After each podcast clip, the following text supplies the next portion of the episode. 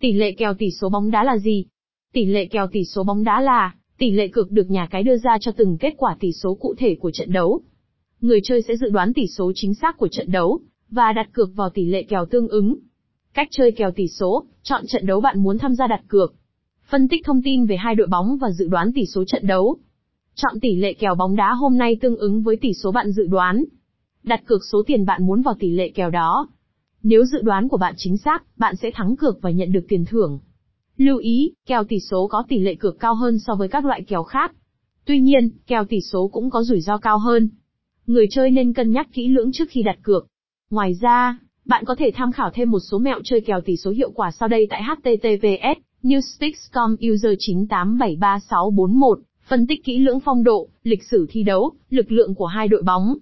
Cân nhắc các yếu tố như sân nhà, sân khách, thời tiết, vân vân. Quản lý vốn cực hợp lý. Có chiến thuật chơi phù hợp. Chúc bạn thành công!